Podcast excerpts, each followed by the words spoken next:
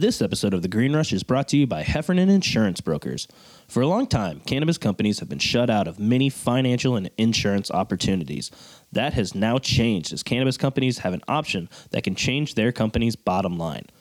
Berkshire Hathaway is exclusively partnered with Heffernan Insurance Brokers, and the first work comp dividend program for businesses in the cannabis industry is now available nationwide. Rates that are filed in states across the U.S. can receive up to 40% of your premium back. So if you're an MSO that would like to have the potential to receive premium back on your work comp, give Kevin Tarango at Heffernan Insurance Brokers a ring at 415 699 2022 or go to hefcan.com. That's H E F F C A N N.com. Support Heffernan Insurance Brokers' efforts to strengthen the cannabis community and revolutionize how cannabis companies buy work comp insurance.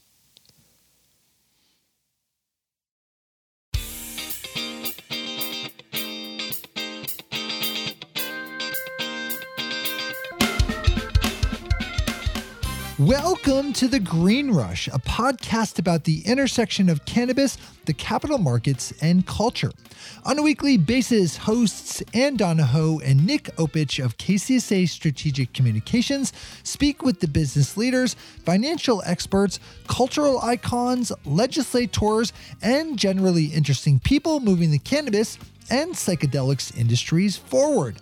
This week, we are lucky to have host emeritus Lewis Goldberg join Phil Carlson to speak with Ken Belotsky and Hayim Raclaw of Negev Capital, an Israel based psychedelics medical intervention investment fund that targets companies that are at an early stage of clinical development. In this conversation, Ken and Hayim walk our hosts through Negev's investment philosophy, their best and worst investment bets and what they learn from them, and how Israeli companies have the unique ability to punch above their weight in the biotech space. So sit back and enjoy our conversation with Ken Belotsky and Hayim Raclaw, principals at Negev Capital.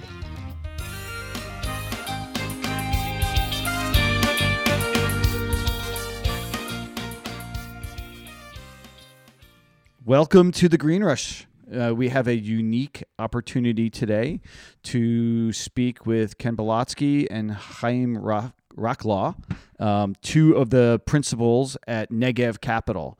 Negev is one of the best investment vehicles out there working in the psychedelic space. I'm Lewis Goldberg. I am one of the hosts today of the Green Rush. I am joined by my colleague and friend, Phil Carlson. What's going on, Phil? Lewis, I'm doing well. How are you, my friend? I love being on the Green Rush. You know, I used to do it all the time, and now it's it's it's like intermittent.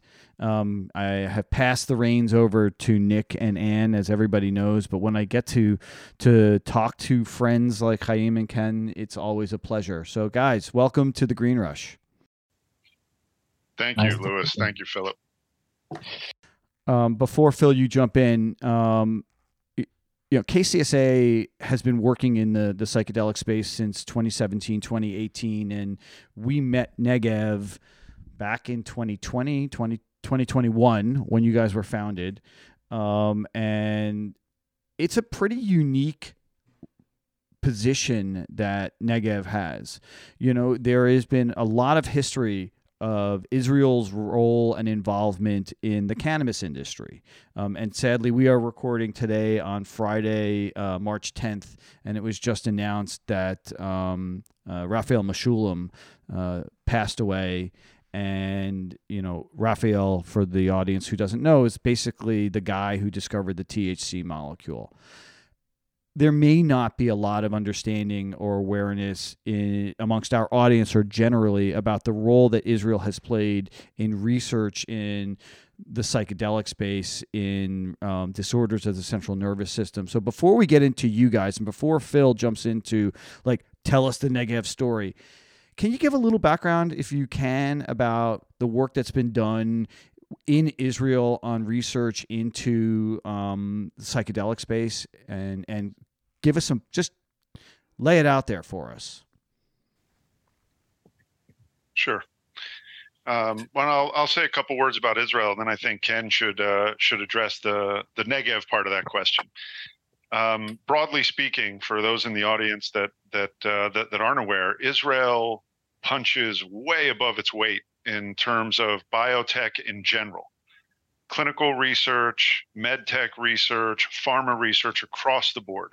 Uh, highest density of PhDs per capita. Um, more public companies traded on American exchanges. The only country ahead of Israel there is Canada, right next door. Um, the number of patents in in medicine is greater than most of Central Europe combined. So Israel has always been a powerhouse of R and D since since the 90s, and that of course is true. You just referenced Dr. Rafael Mechoulam. Of course, that was true in in cannabis, and it continues to be true in in psychedelics. Most notably, that probably most of your audience would be aware of is um, MDMA and MAPS. Uh, a not insignificant portion of the phase three data that just went through the FDA came from from Israel, and they've been researching, doing this research for 12 about 12 years. There's um, research ongoing with MDMA, with psilocybin, uh, soon with DMT, and and other molecules. So, Ken. Yeah. So. Uh, Negev stories, uh, yes, it's pretty unique because uh, my background, I was all my life the entrepreneur in high tech and software I co-founded two startups from scratch until the successful exit. And after that, I spent a few years in investments in uh, best Israeli and US-based uh, high-tech companies. but I think in 2020, I realized that uh, I cannot do it anymore. So I cannot do all my life uh, these uh, kind of projects. I want to do something meaningful. And for me, mental health was always uh, with the first priority, and we started to explore different mental health startups, and that's how we met uh, first psychedelic companies. Actually, my first personal investment was in uh, Taya Life Sciences when it was just a private company. Uh, yeah, so in, in 2020, uh, yes, so uh, we have done first uh, investments in psychedelics. We spent a bunch of time to explore the science and the progress that this uh, uh, research has been done not only in Israel but worldwide. And for me personally, it was like a personal mission. So I realized that uh, it's personally important for me to help other people. We now, we now have more than 1 billion people worldwide suffering from different mental health conditions. And that's how Negev Capital was emerged. And you know, Israel is very famous. Uh, it's a startup nation.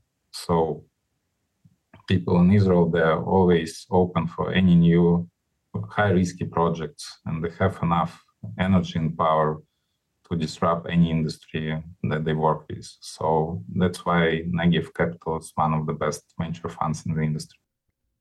You know, it's interesting that you know when I hear that I know that Negev comes from the the desert, right? And um, if you go back in history, and I'm going to take us back thousands of years, like thousands of years, um, when um, Moses uh, was, um, you know, talking to the to the burning bush, uh, there is a thought that that was the acacia plant, and that when you burn the acacia plant, you are inhaling DMT, and that Moses's visions of speaking to the burning bush and his engagement with God was really a DMT trip, and that's that's a, an idea that was proposed by you know Rick Strassman, who is was one of the leading researchers into DMT. He was the first guy to go back and get the the FDA and um, DEA license in 1995 to do research on DMT, and um, you know I there is this unknown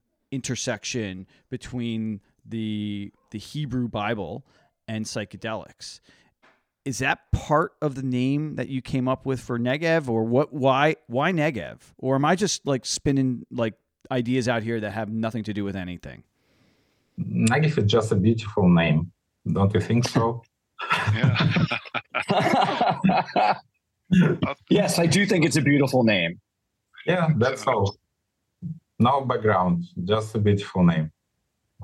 Okay. Um, well, you know, I was trying. I tried. To, I tried to set you up with one, but you know, that's I'll, cool. I'll say this, Lewis. The the assumption, uh, the the leap that you made on the on the nomenclature, uh, things like that happen all the time when we speak with people familiar with Israel because people go to the Negev. It's a place of, uh, it's a beautiful place, beautiful name, rest, recovery, healing, um, even actually even clinically for ailments down at the Dead Sea. So people make all sorts of those connections, but but you guys didn't. So I'm going to get, by the way, this is now your backstory. So the next time you explain why Negev, I just gave it to you. That's why we need to engage uh, KCSA for this process. hey, we, we we we would love to work with you guys, but that's not what the point of this conversation is. Um, you know, there is uh, the the way that we view the the mental health industry and specifically the psychedelics industry is it's a tri- we think of it as a triangle right? That if the patient is in the middle of the triangle the top of the triangle is drug development. How are we going to create drugs that treat the the disorders of the central nervous system um, whether they be anxiety or stress or, or, depression they could be uh, addiction ocd any trauma related um, expression in the body. That's the top. The bottom corner, the bottom left corner, is delivery. How do we get the drugs into the patient, whether it be from a clinic? So, are we going to have a clinical network, or is it through uh, intravenous or sublingual. You know, it's the drug delivery component. And then the other corner is targeted psychiatry, right? Because historically, psychiatry has not been uh, ultra effective at saying this is the right drug for the right trauma or the right uh, uh, issue that a patient is facing.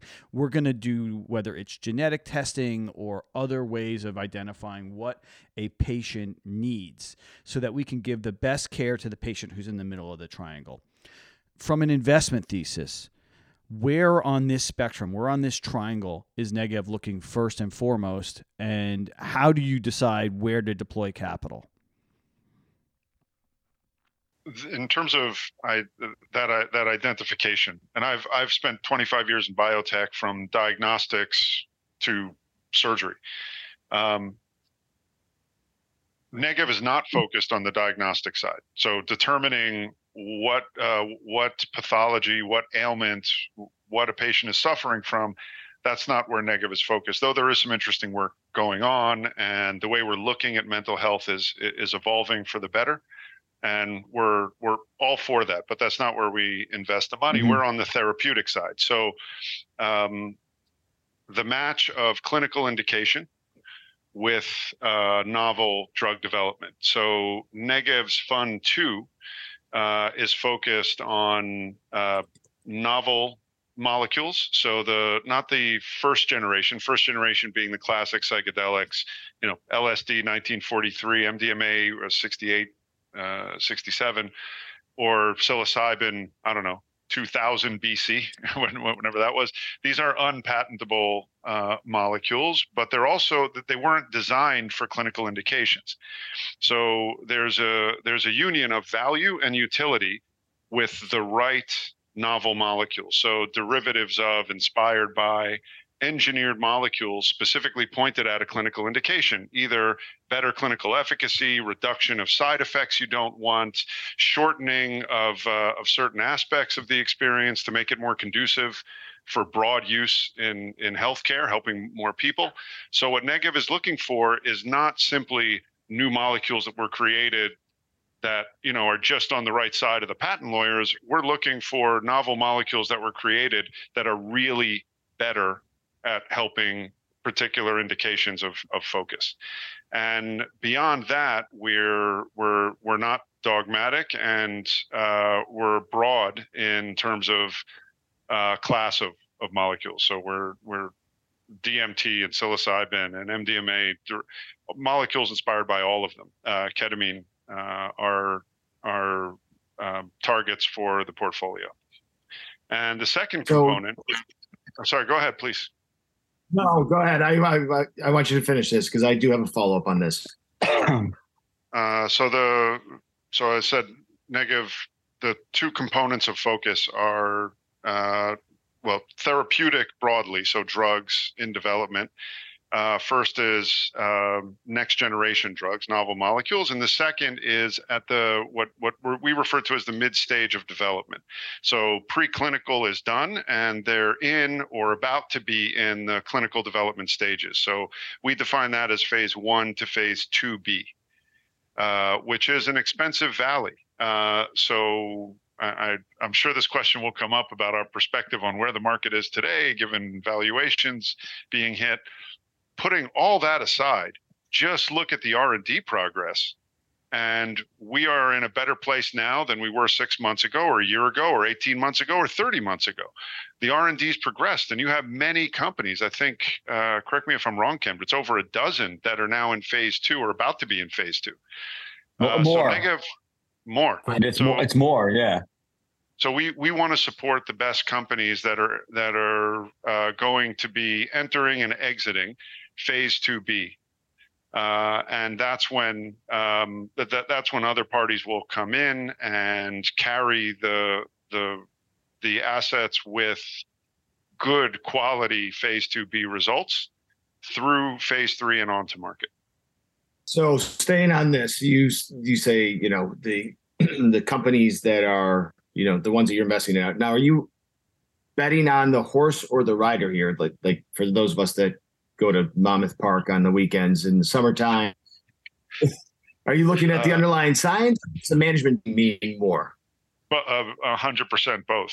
Like I think we're all everybody on this call is experienced enough to know that a uh, a great team will carry even a mediocre idea across the line, and uh, uh, uh I don't know if we're allowed to curse on the podcast, but sure, you can say whatever the fuck you want a shitty team is could kill an excellent idea. So of of course we, we we look at both. We have an amazing really it's one of the reasons why I was honored to to join Negev is the the um, advisory board. First of all, the principals themselves uh, have very relevant experience in in this space. Uh, Ken has two partners, one of which is experienced in finance, has a has a long history in the PE fund space in, in the billions of dollars.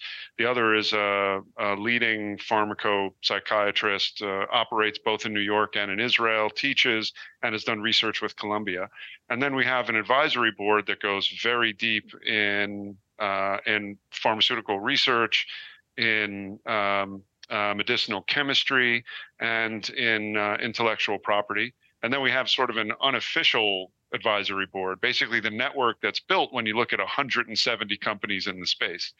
Uh, that we go to for for very specific advice.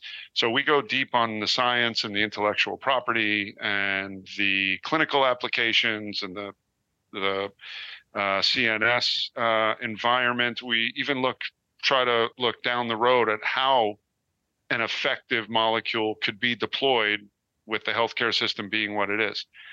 Um, and of course, we also spend a great deal of time with with the team.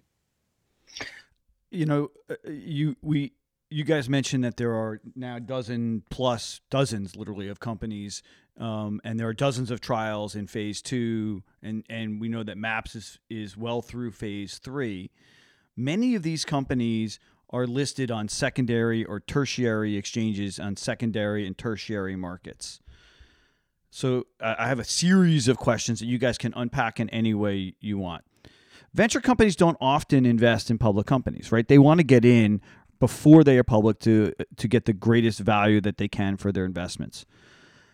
How do you feel about investing in companies that are listed on the OTC or the CSE or the TSX or the LSE that are not on the NASDAQ, on a proven exchange where biotech companies are? Because you know, most of these companies are, are nowhere close to having the capital on hand to complete phase two, let alone phase three or go to commercial. Yeah, you're so, absolutely right. Yes, there is no for these companies there is no chance to raise enough capital at, at these shitty stock exchanges, as you mentioned. So uh, what we do right now, we advise uh, these companies to do three options. Option number one is to do going private transaction. So we offer to buy out all the retail shareholders who are not interested in long-term development take the company private, finance it to the next inflection point, and then do public placement in the right exchange. Uh, sometimes it's complicated because not all shareholders support such kind of uh, decisions. In this case, we offer to do a spin out of one of the assets because sometimes companies have different business uh, applications. So we chose what we are most interested in, and we offer to do spin-off into the private company. We finance this company and do the same in the future. In some rare cases, it makes sense to do the listing to Nasdaq. But right now, the demand for because it doesn't make any sense actually. If they list it right now at Nasdaq, it doesn't help them. They need to raise the capital. Right now, in Nasdaq, it's a supply of public companies. It's more than 800 uh, biotech public companies, and you know 25% of them traded below the cash in the account. So it, it doesn't help to be at Nasdaq right now. No, it's definitely easier to be private and to raise private than it is to be public. So you mentioned Ken that you know one of these strategies is to identify a company that may be trading below cash and take them private get them funded, and then get prepared for uh, a, a re-public offering, right? Yeah, absolutely. What is the you- size? So even for, so want to for go public again. Just want to stay private for. Does it even make sense? Because Guys, uh, we should understand that the downturn in psychedelics is a is a subsequent action of the downturn in biotech. It was a big hype in biotech with too many companies that became public too early at preclinical stage without any results, without any positive data. And, uh, that bubble burst right now. There are too many companies public uh, in everywhere. So what we need to do right now, we need to pick up the best assets. We are the long-term investor. We are ready to support these companies at least next three to seven years until the successful exit. Either these companies will be acquired by big pharma or they will be strong enough to go to be public again in Nasdaq in a few years when the public markets will be in different shape. Nobody knows what will be the option, but we believe the next few years it doesn't make any sense to be public in Canada or any other secondary exchange. Well, it's the same thing that happened with a lot of the cannabis companies, right? I mean, we we, we know that the the Canadian markets are really really excellent for mining and minerals and and some other places, but for biotech, I can't name a single um, really super successful biotech company that started on the CSE, and I'm sure you guys may be able to, um, but I can't. Ken, I, I, I want to just go back to the the the public company issue there are many many of these these biotechs that are trading for less than 50 million dollars. Some of them are trading for less than 20 million dollars. Without and it, you can name names if you want. I'm not going to say without naming names but you know what is the size of the public company that you believe that negev can facilitate taking private? And if there's a target that you want to mention go ahead and mention it. And if you don't want to don't though I, I would love for you to be that juicy. Um, but what is the size of company we're talking about? Look, so according to now our knowledge and our data, right now the median uh, market cap for the mid-stage uh, clinical stage uh, psychedelic drug development companies is 23 million US dollars. Some companies traded higher, some companies traded lower, but this is our sweet spot from 20 million to 40 million. We are ready to do this transaction. So, from the fund to we are going to finance uh, in average from 15 to 25 million per company to finance this company until the next inflection point. And we have uh, other co-investors who would like to join us in these transactions and support these companies until they are successful exit. So, Hayim, what I think I heard Ken say was you guys are looking at companies that are in the 20 to 40 million dollar valuation range that you have the the powder or the syndicate to take them private and then to continue to help fund them for tens of mm-hmm. millions of dollars. Did I get that right? Yeah. Absolutely. That's correct. That's why we're raising a fund at the scale we're we're raising it at. Which is how big, by the way? 250 million. I got 50, 55 cents in my pocket. Can I get in? What, what's the minimum, Ken? Is, I think it might be 57 cents. Actually, what is the minimum? I mean, you know, all all joking aside, you know, while there are going to you're going to only be able to take from accredited investors, what is the minimum size of an investment in in the next round that you guys are raising? Uh, look, so first of all, we, we don't have uh, too much time in our day, day to, to, to talk to any investors. Yes, so we right now focused uh, on the investors who can bring at least five million US dollars into our fund. We already have uh, three deals that we need to close uh, in the next few months. So we need to do the first closing for our fund pretty soon. So we just cannot talk with all the people, but there is a lot of interest, but we cannot talk with all the people who wants to be with us. But uh, as soon as we do the first closing, we'll be open for broader, uh, wider range of investors. But for sure, we work only with professional ones. And if people are looking to put money to work in your fund, how would they, you know, do they reach out to you directly? How would that go? Yes, they're more than welcome to reach out to us. I, I assume our contact information will be uh, listed somewhere. It, it, it will be. Yes. Um, Hayim, you, you did not start as a GP at Negev. You started elsewhere. Um, can you talk a little bit about your background? And then I want to talk Sure. to you about one of the deals that, that you did, um, which was at the peak of the, the, the psychedelic valuations. Yeah, yeah. My background is um, in in healthcare my entire career. I started in the uh, mid late '90s when hospitals were first digitizing. So my early days was digital radiology and and image guided surgery, and I. I worked with a company uh, that went public in New York and Toronto. It was, it was Canadian based. It's actually how an American wound up being a naturalized Canadian citizen. Um, and it was a wonderful education because I got to work with uh, GE and Philips and Siemens, Toshiba and Hitachi, and the the big biotech companies, all successful. And because it was a global business, you know, really different cultures. So that's where I cut my teeth. And then I worked with small and medium sized companies the rest of my uh, the thereafter because that's what I really enjoyed. Um, and uh, that ranged from medical imaging to um, uh, orthopedic surgery and uh, infectious disease diagnostics and big data before it became popular in the last several years. Uh, now everybody knows what a rapid diagnostic test is.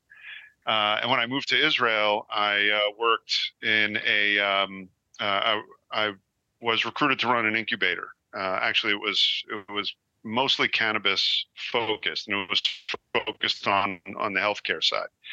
Um, I'm not a consumer goods person. I've been in healthcare my whole career. And the most fascinating thing that came through, to the extent that I uh, I took the helm, became CEO, was a company called uh, PsyTech that I helped to to co-found. And so I'm leading into your the the question, uh, your next question, Lewis. PsyTech was uh, focused on the care delivery end of the spectrum. In order to do that, we needed to get educated on the care development side of the spectrum. And this was January of 2020. I actually founded the company in November of 19 and then in 2020. And we uh, Hired us. we did do that, and uh, that was that was one amongst a series of of smart things that that we did. Uh, so we were focused on uh, care delivery, as I said. Uh, so we had a, a community arm. We had some of the earliest uh, events uh, in the space. Um, with the onset of COVID, our event in Tel Aviv was scrapped and became virtual. Uh, but that afforded us the opportunity to meet everybody who was developing, um, who were developing these novel therapeutics. Uh, and we had clinics in Chicago. Um, we acquired the clinics of Dr. Abed Nazir. Um, and we developed software in conjunction with a wonderful Israeli company uh, that was to promote adherence to protocol because these aren't just new prescription drugs; these are new modalities of care. Adherence to protocol by both patients and physicians, uh, and together that was that was PsyTech. And as you said, at the height of um, at the height of the markets, at, at the height of the hype, after we had closed our Series A, um, we we we were soliciting, we were beginning to get offers, unsolicited offers for acquisition. And um, 75% of them were from companies that were developing drugs uh, that were public and that saw what probably saw what Field Trip was doing and thought that there would be good value in bringing care delivery under the same corporate roof as uh, as care development as as drug development and um, we did an equity deal, and the company was acquired by Wesana Healthcare. So, you know, you mentioned two companies that were very well thought of, you know, that that established really well-known brands, both Wesana and Field Trip, both of which were clients of KCSA's and are, are led by people who I consider to be personal friends. Why do you guys think and, and maybe you don't have an answer to this but why has the clinic model to date been such a failure right? It's not just those two companies. I mean it is the entire for-profit clinical network for psychedelics. Why why have they been failures? I would take issue with the question. Uh, i'll tell you why i say that. Um, excellent I, I, think there was I, I think there were issues strategically the the logic of bringing those two facets under the same corporate roof was not a good idea in, in retrospect, right? And of course, you know, th- th- this is Monday morning quarterbacking to be sure, but uh, still valuable when you look into the future. These are businesses that run at different speeds, have different kinds of investors with different expectations on on uh, on returns. Um, but to say that the clinic businesses aren't successful, that that's the part I, I take issue with because I look across the spectrum and um, I, I, see very successful uh, clinic businesses, the ones that are are run right, particularly the psychiatry-led uh, ketamine inclusive uh, mental health practices are, are doing quite well. And there's examples of substantial roll-ups in the market to to day with those and uh, the clinics, our clinics, were um, spun out of. Uh, Wesana divested of those clinics. They were spun out uh, under the name APS, led by my friend uh, Dr. Nazir, and uh, they're expanding now. Uh, and they brought on new investors who were suited for for that market. well, I, I always like to be proven wrong um, because I, I I do. I mean, it's the only way I learn. You know, so I appreciate the the correction um, Ken, you, you know, you guys were talking earlier about specifically targeting drug development, and Hayim said you are not interested in the um, the targeted psychiatry, the diagnostic side of the business. Does the the drug delivery side, does, whether it be clinics or like I had mentioned, things like sublingual patches or sub, you know, uh, other ways of getting these drugs into the bloodstream. Is that an area of interest for Negev? Is that somewhere that you guys want to deploy capital, or are you just linearly focused on drug development? Well, it's pretty easy answer. So first of all, drugs should be developed until the end, and then you can spend time and money to optimize uh, how they deliver it. And secondly, doesn't make any sense to have uh, thousands of clinics before you have a drug to be administered there. That's all that's why we want to change the, the system. We want to change the mental health care system. But the most important topic is to deliver new effective drugs. And what we invest is new effective drugs. And I believe as soon as we do that, a lot of companies will open a lot of new clinics and will be very successful. But first, we need drugs. Well, you know, MAPS is is not far from an FDA approval. You know, it's believed that it'll be hopefully sometime either at the end of, of this year or Q1 of next year. Is there not a need to to dual track this, right? Because once MDMA therapy is approved, MAPS has to be able to actually get the, the, the drug into the hands of clinicians, have trained those clinicians to be able to deliver the drug. So for a company that's in phase one, yeah, it doesn't make sense to be thinking about, oh, how am I going to go treat, um, y- you know, uh, women's sexual dysfunction uh, with psilocybin because realistically, I'm seven years away from it. But if I'm in phase 2B or phase 3A, when is the time, in your guys' view, that a drug developing company should be looking at their commercialization model? From my perspective, uh, these companies should never invest in, uh, in, in this infrastructure. It's a business of other people, and these businesses are not uh, live together. And we all know right right now it's already uh, progressing. So we, we know Helen Helen Reed from with Cody Shandro, who's uh, just launched a few months ago, and they invested in these clinics. Other guys who's doing the same. I'm very sure that they will be successful. But for drug development company to invest in, in this business, it's crazy. Do you know any pharmaceutical company who has a network of clinics? I, I, I don't know a single I think the challenge is that a, a, a, lot of the investors who look at the psychedelic community come out of the cannabis community, at least at the retail perspective. And the cannabis business model is a vertically integrated model. I grow the plant, I process the plant, I sell the plant. And they don't understand that biotech, because all this is is fundamentally this is a biotech play this is a medical device play this is a clinic play which are three very separate components to the industry. But because um, the initial early investors came out of cannabis there is a there may be uh, just a misunderstanding of the structure of this industry.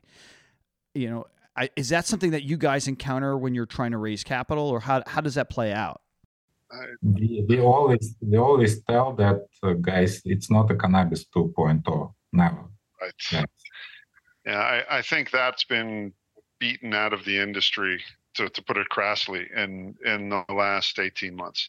I think that uh, i think that fallacy lewis and i i you know my, my company and Wesana and several companies that attempted to put these two businesses under the same roof um, lived through that, and in no small part, they had um, folks from the cannabis uh, industry earnestly trying to do right uh, by uh, by their stakeholders, uh, make uh, act on that fallacy.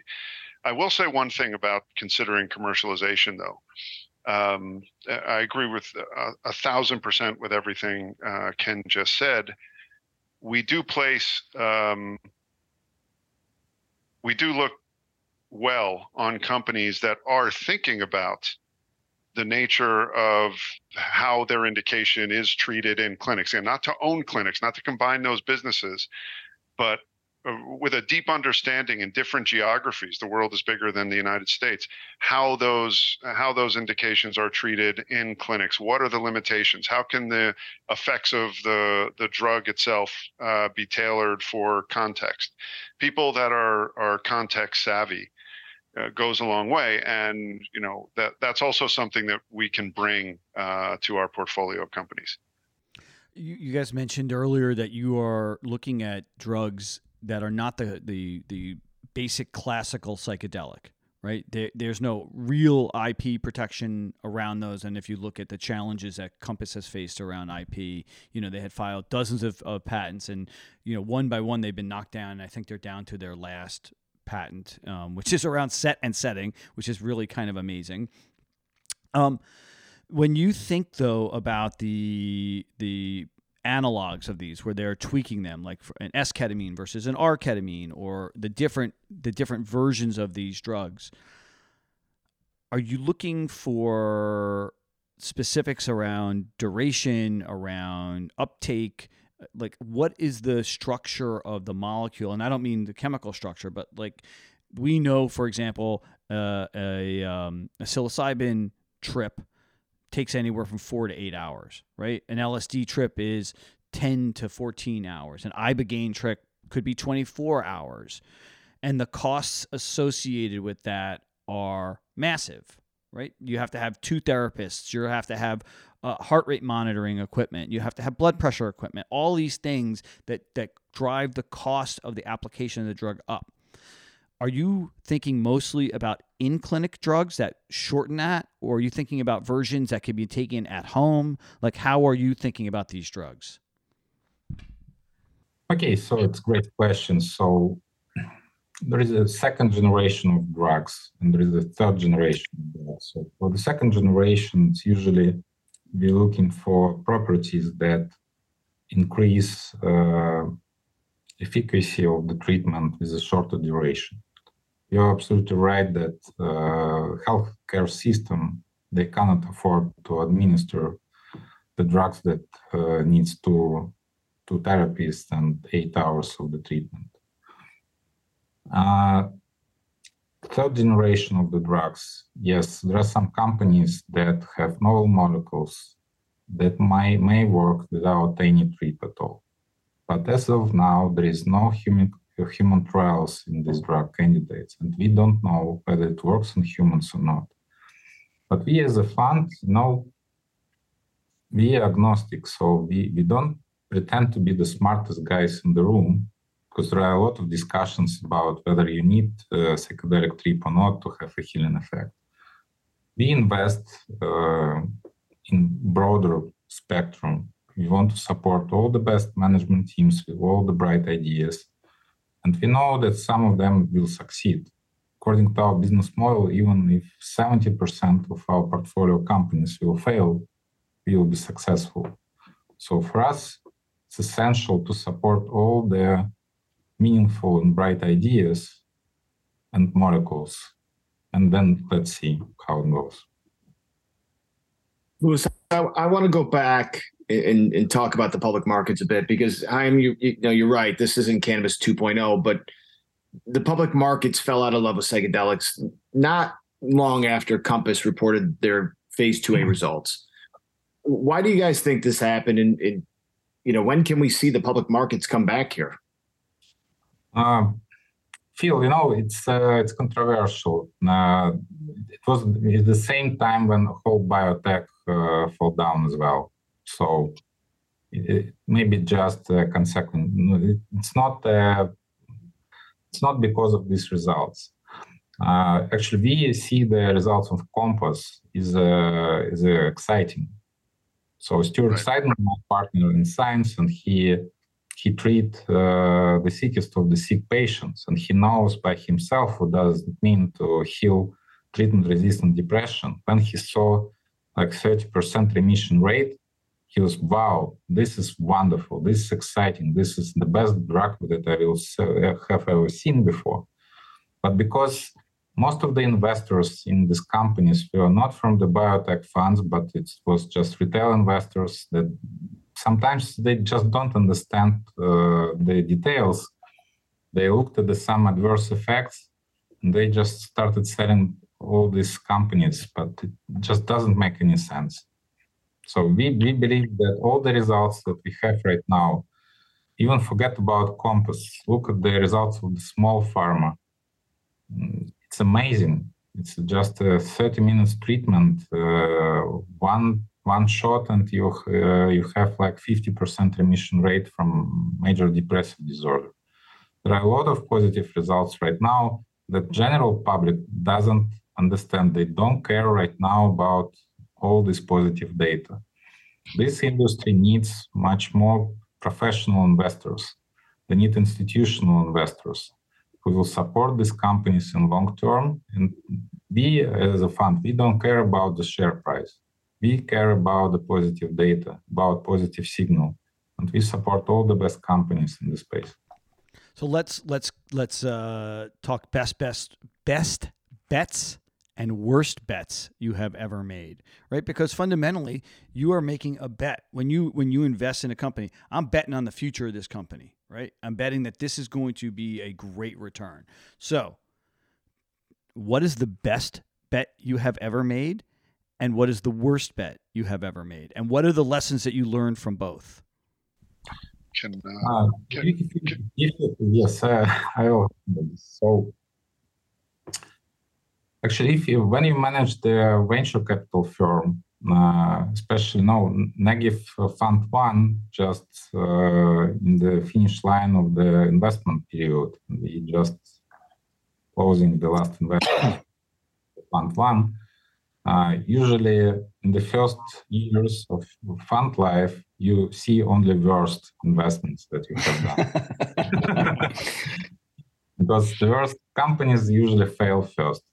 Uh, so to answer about the best companies right now, I cannot answer you. We will see this in two, three years from now when we will have beautiful, successful exits. I have my personal opinion about which companies will deliver that, but I don't want to talk about that. I love all our children. We are partners and we. Uh, I call bullshit. Yes. You don't want to talk about it. That's fine. But you definitely, there is definitely an investment that you're like, oh, there, I know that's a 100x. They may be a 2x, but they're a 100x. I won't do this because 50% of our portfolio companies are public companies. I won't do this because still be an investment advice. And guys, if you want to invest in psychedelics, please go to us, invest in our fund, and we'll show our reports. You'll see uh, in which companies we spend most of our money, and you'll understand uh, what our main priorities. So I I won't answer that question. Could, okay, but how about I, the, how about the how about Lewis, the? Oh, could, go ahead. So, yes. Sorry, let, let me add one, one thing to that because uh, Ken, you, you asked Ken to look retroactively, you know, in, in Fund One, which are all active companies. So I, I his answer is an excellent one. Just looking forward, let me make the the following point about best bets and and and worst bets. And there's going to be fascinating unpacking as to why companies succeeded, why companies failed, and and all of that. But broadly speaking, for fun too, one of the things that uh, that that I found so compelling, and again, was an honor to join Negev because of, is the strategy, where uh, we're looking at at uh, a sizable fund. It'll be a, a, a, fund at a at a scale the industry uh, hasn't seen but needs, and in time will become normal, not not exceptional in scale. Um, and if we're looking at positive phase 2b data being the the exit from this mid stage of development, and that's where the 10x, the 20x returns uh, come from. Uh, then, broadly speaking, um, the minority, 30% of the companies could uh, be have successful to be data, and the LPs will see an excellent return of three to five x within that five year window. So I, I, zoomed out from the specifically which companies are winners and which are losers, but there's a really important broad point here. We're talking about multiples in drug development that are also like very different than clinics or anything else, where the winners uh, who and by the way winning equals effective care of patients the the the winners will will uh, eclipse uh, the companies that that fail earnestly uh, in in achieving their clinical results. You know, the I, am going to let this slide because you guys both did a really effective job of not answering the question. So we're just going to say we're going to acknowledge that you said a lot and you you explained a lot, but you you studiously avoided it, and I'm cool with that. I, I have a, just one or two more questions, and I because I, I, want to be respectful of your time, and I know you're both in Israel, and it's Sha- and, it, and it's Shabbos right? Sorry, so sorry. I can I can answer a question about our worst investment. I have no issue. I would love that. All right, and most importantly, not only who, but what was the lesson? Like I know from experience that I'm I only learn when I fail. Like you know, I, I got to figure out what the hell did I do wrong so I don't repeat it. So what did you what did you where was your failure and what did you do wrong and what what did you learn?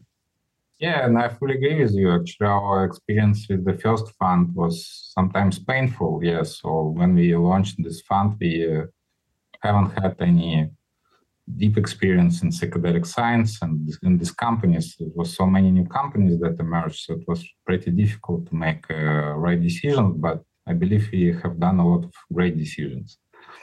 So uh, about the worst investment, but I would like to add that it's not the worst company uh, in our portfolio. I believe this company will be very successful.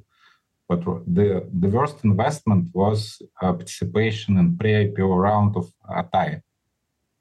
Hmm. That's about twelve dollars per share. Uh, about like uh, two years exactly. It was two years ago. Yes, and right now on that investment we have a loss of nine, almost ninety percent uh, loss of that investment. So that was the worst one, but uh, we still believe that, and we know that Atai has a pretty diversified portfolio. They have so many shots on goals, and even the, that unsuccessful trial uh, with perception neuroscience, it's bad, but mm. they have so many shots on goals that we believe this investment in future will be successful. But we as a fund, you know, uh, for example, last year we purchased a lot of Atai stock when it was declining the price so we purchased a lot of stock just on very low price. So right now, our average cost is not so bad. So we, we are pretty happy with that. We'll see. Okay, thank you. Well, you answered it, but but what was the lesson you learned? Right, because you bought it at twelve, and you've dollar cost average down to to lower the average share price. But what was the lesson you learned about buying at twelve? Don't invest in the rider uh, who speaks too much about his horse without looking at the horse. Ah, that's a uh, an interesting answer, and I'm not. I'm going to leave that because we all know who the riders are in that, um, and I appreciate that answer. Um, my last question, Hayim, you, you, one of the things that you said a, a couple minutes ago was that you're investing in the science, and that at the end of the day, you know all we care about is proper patient care that we are going to find drugs that actually address underlying whatever the condition is. And and you know when you were saying that the story i'm telling myself is okay and we want to find blockbuster drugs right? Like we need a drug that's going to make a billion dollars a year because that's how we're going to get that return. I think of about probably one of the most effective and successful blockbuster drugs, um, which is Viagra which was not designed initially to treat you know erectile dysfunction. It was uh, i think it was a heart medication right so is there are there going to be do you guys believe that there are going to be secondary and tertiary applications for psychedelics down the line that we can't even begin to think about and and how are you thinking about that uh, I'll I'll answer it. And by the way, you don't need to go to cardiac and sexual function. Ketamine is being used off label. And in a couple of states, insurance companies are even in, I think it's a, I, I you can fact check me on this, but I think it's the first time that companies like Blue Cross Blue Shield are remunerating off-label use of a drug because it's so effective. That that was an anesthetic. Right. So you don't have to go that you can still stay within mental health and, and see the examples that you're calling for. But um, uh, indication sprawl and indication spread is 100% going to happen and i think we're going to see it very quickly when uh, when mdma uh, comes on market.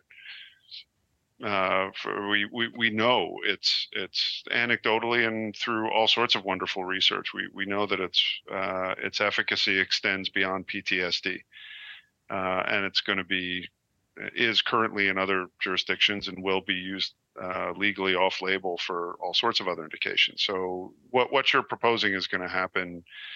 Uh, we're we're going to see it soon. Well, um, thank you guys, Hayim and Ken, for the time. Um, you've been really generous, not only with your time, but with your thoughts, your honesty. Um, and it's been a great conversation. I know we would love to have you back um, when you have a couple of closings on on um, you know taking some public companies private because boy I know there's lots of great companies out there that need your help that are doing amazing science. And you know, one of them, I'm just going to throw it out there, is Awakn. If you look at what Awakn has done with their addiction research and the use of ketamine and eventually MDMA, you know, unbelievably helpful, hopeful, and their uh, their share price is so low as to like you you know you could reach into your pocket and you know take them private. So um, again, thank you. And if there's anything you guys any closing thoughts that you want to throw out there, speak now or hold your peace until the next time we do this? Uh, Liz, thanks a lot for having us. Uh, I believe uh, this podcast in five years from now will be uh, very, very uh, popular because we discuss the things that in five years from now will be completely different what we have right now. From your mouth to God's ears. We'll see. So, yes. And Hayim, it's always a pleasure, man. I love our chat. So this is it's it's a great way to, to for us to re-engage. Yeah, thank you very much, Lewis. I, I really enjoyed it as well. I'll just say I'm I'm excited and and honored to uh, to be part of Negev. Uh, that's when when we last spoke. I was uh, I was doing something different though in in the same sector, and this is is not a space I intend to leave anytime soon. I mean, I'm it, it's going to make a big difference. That's why we're in it. I mean, honestly, it's why we're in it. So it's great. Um, guys, thank you so much. Thank, thank you, man. Thanks again to Ken Belotsky and Hayim Raclaw of Negev Capital. You can learn more about their company at negevcap.com. As always, thanks for listening. And if you want to chat with us, you can find us on Twitter at the handle at the Green Rush, which is at the underscore Green Rush, or on Instagram at the Green Rush underscore podcast, or just drop us an email at greenrush at kcsa.com. We're always looking for your feedback and guest ideas. And don't forget to subscribe to the Green Rush in your favorite podcatcher. One take, Shea. One take.